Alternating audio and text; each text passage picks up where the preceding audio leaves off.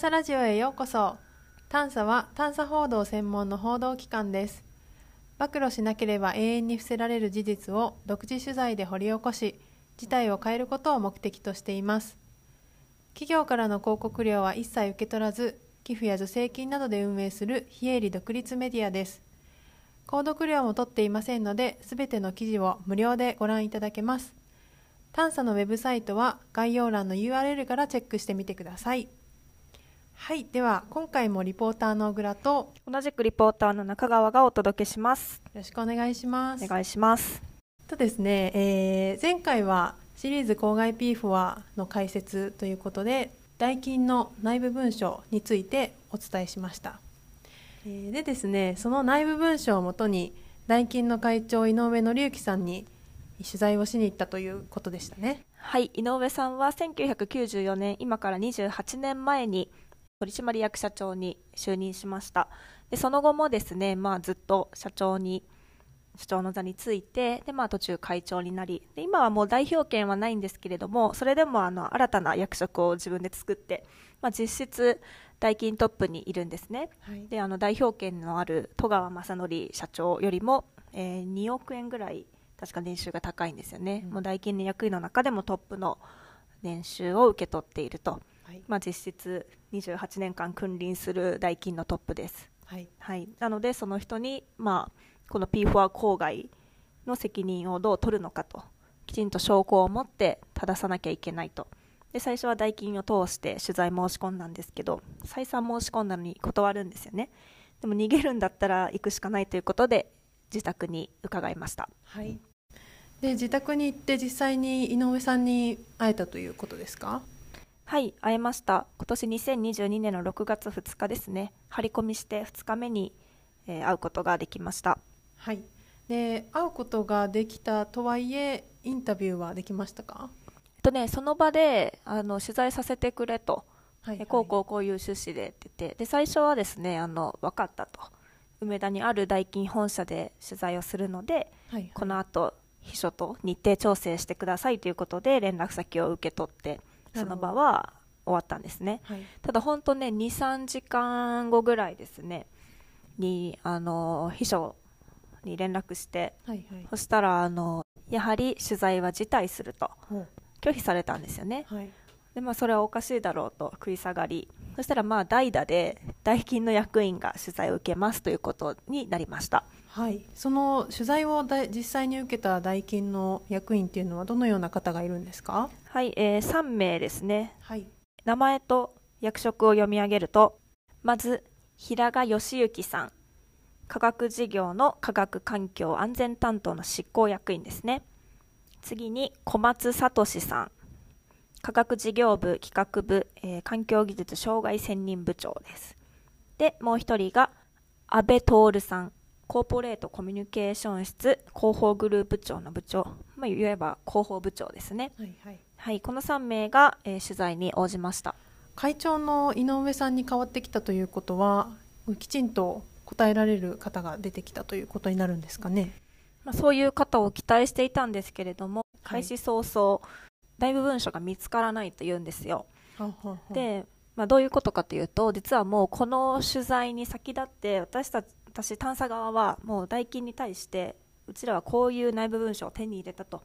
書類作成日やタイトルあとその内容にも触れてこうこうこういうのを持ってると。その上でこういうことを聞きたいと。でも質問も多少は投げて。なのにですねその大元になる資料が見つからないと、でコピーさせてくれと言ってくるんですねなるほど。でね、まあ、最初はその、まあ、そういうそこに書かれている事実は代金が大金の淀川製作所摂津にある P4 工場がもう地域に多量の P4 を出してたと。もうその決定的な証拠なので、まあ、認めるわけにはいかないからそういうふうに言ってるんだと。なるほどね。って思ってたんですけどまあそういうわけでもないというかですねこちらが試しにあの P4 のね敷地外の排出量の記録はあるんですかって。そりゃ把握はしてると言うだろうというので一応聞いたんですけどもそれもわからないって言うんですよ。で記録があるかわからないと、うん、この取材この探査との取材が終わったら社内を探してみますっていうふうに言っちゃってるんですよね。前回もあのお伝えしたと思うんですけどすごく大事な内部文書だだったと思うんですけどそういう文書もないということですねそうです。なので破棄したのかっていうふうに聞いたんですよ、はいはい。そしたらまあそのあの執行役員の平賀さんがだいぶ探してみたんですけどっておっしゃるんですね。でまあ何年で破棄するか決まってるんですかって聞くとうん大体10年と。ほうほうほうただこの PFOA の公害ってすごい話ですよね。これだけ被害が出てもう今世界中で PFOA を浄化したり住民のこう健康を調べるために国家予算がつけられているような状況でで法律が変わるまで文章を残しておくとかそういうこともないのかと聞いたら小松さんっていうねさっきの科学事業の担当役員が、まあ、はい。残すルールにはなってないので、と。でも書類自体がない。探してみなきゃわからないっていう。もうずっこけっていう感じで始まりました。で、はい。もうそれだともう拉致が開かないのでコピーをね取らせてあげたんですよ。取材時間もね限られていますしこちらは事前にもう質問も文書も知らせて臨んでいるのに代金の望み方はそのような状況でしたもうその調子じゃ取材にならないですねそうですね。で、まあ、それだとこちらも困るので、まあ、もう事実を伝えて、それに、それについて話をきちんと聞いてくる、取ってくるっていうふうにしました。ただですね、もう一つ詰めれば、まあ、焦って何か向こうが答えると。はいはいでも、え、じゃあこれはどうですかって証拠を突きつけると、意見をコロコロ変えるんですね。でもうね、どんどん相手パニックになってしまいまして、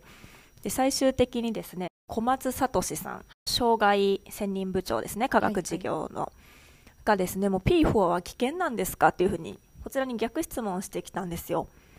でもうこの瞬間私隣にあの編集長の渡辺がいたんですけれども、うんうん。二人ともなんかもうもうワオみたいな感じでびっくりしてしまいまして。大丈夫かってこう心配するようなコメントですよね。でなぜこの P4 は危険なんですかっていう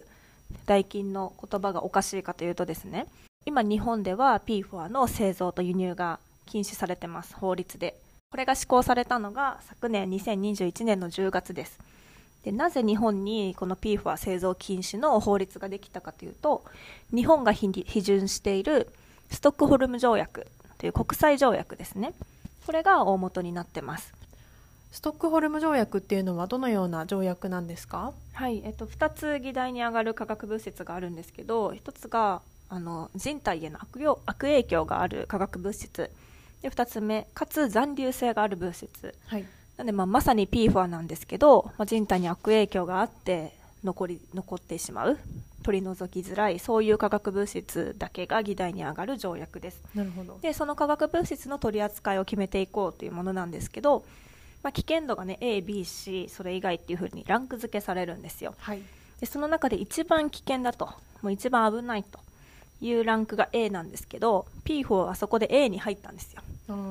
なので最もこう危ないよっていうカテゴリーに入ってでそこに入ったらもう地球上から排絶しましょうとはいはいはい。そういうふうに決まるんですね。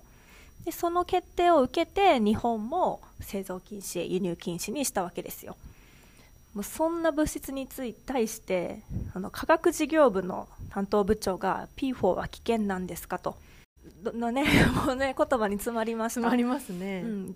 うん、役員がそういう状態でこう企業として大丈夫なんですかね、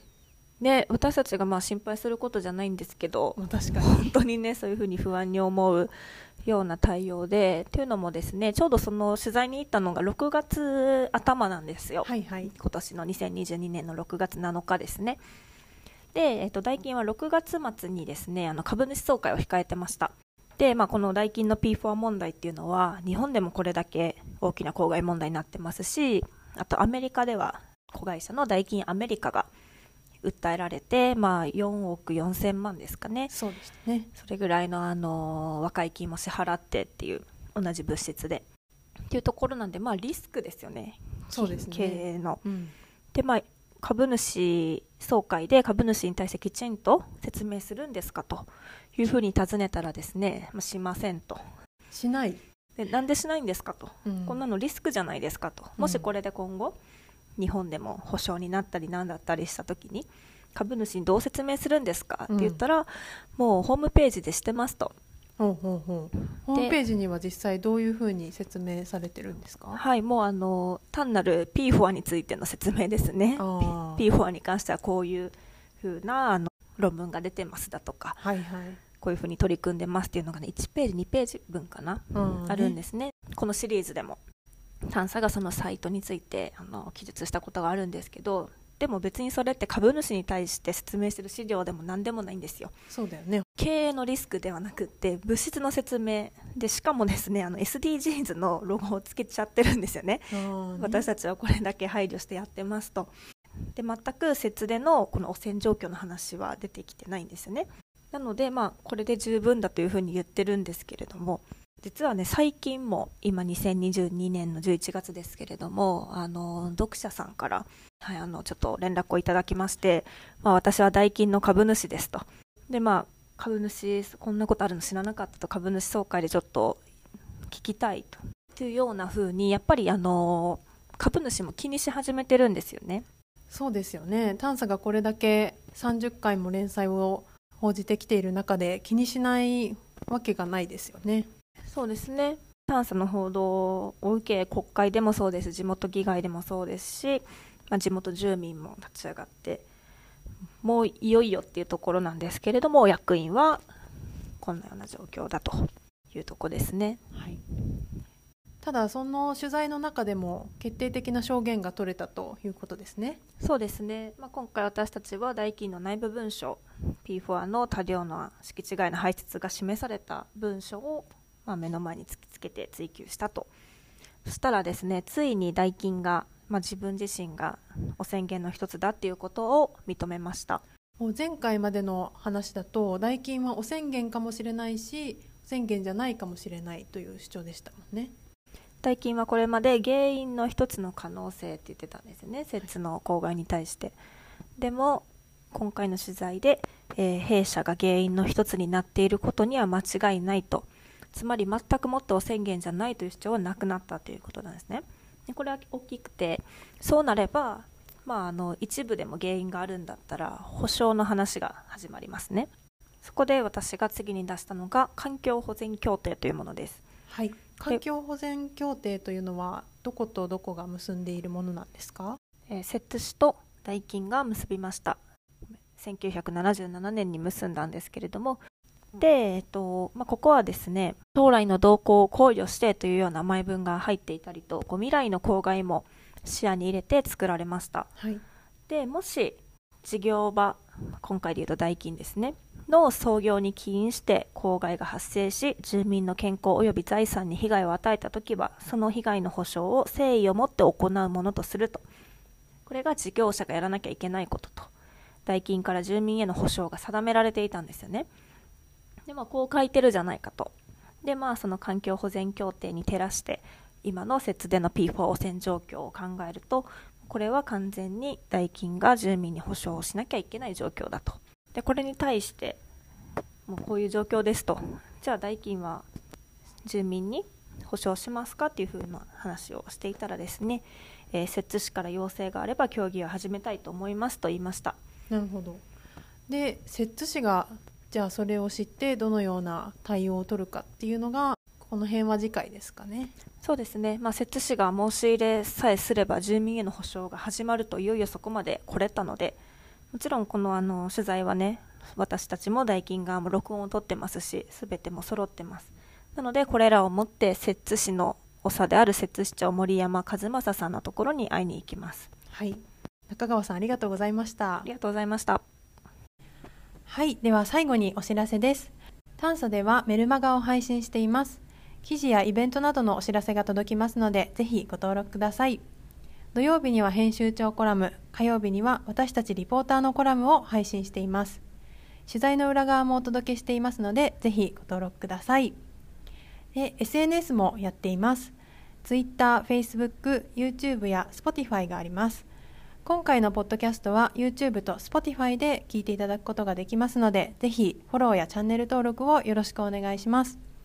YouTube では過去のイベント動画やポッドキャストを見ていただくことも可能です。ラジオのご感想は、ハッシュタグ、探査ラジオをつけて、ぜひ SNS で投稿してみてください。探査ではサポーターを募集しています毎月定額のマンスリーサポート1回きりのワンタイムサポート特典付きのメンバーシップのいずれかで寄付していただくことが可能です。詳しくは概要欄のリンクより探査のウェブサイトをご覧ください。サポートのご検討をよろしくお願いします。はい。では次回もお楽しみに。楽しみに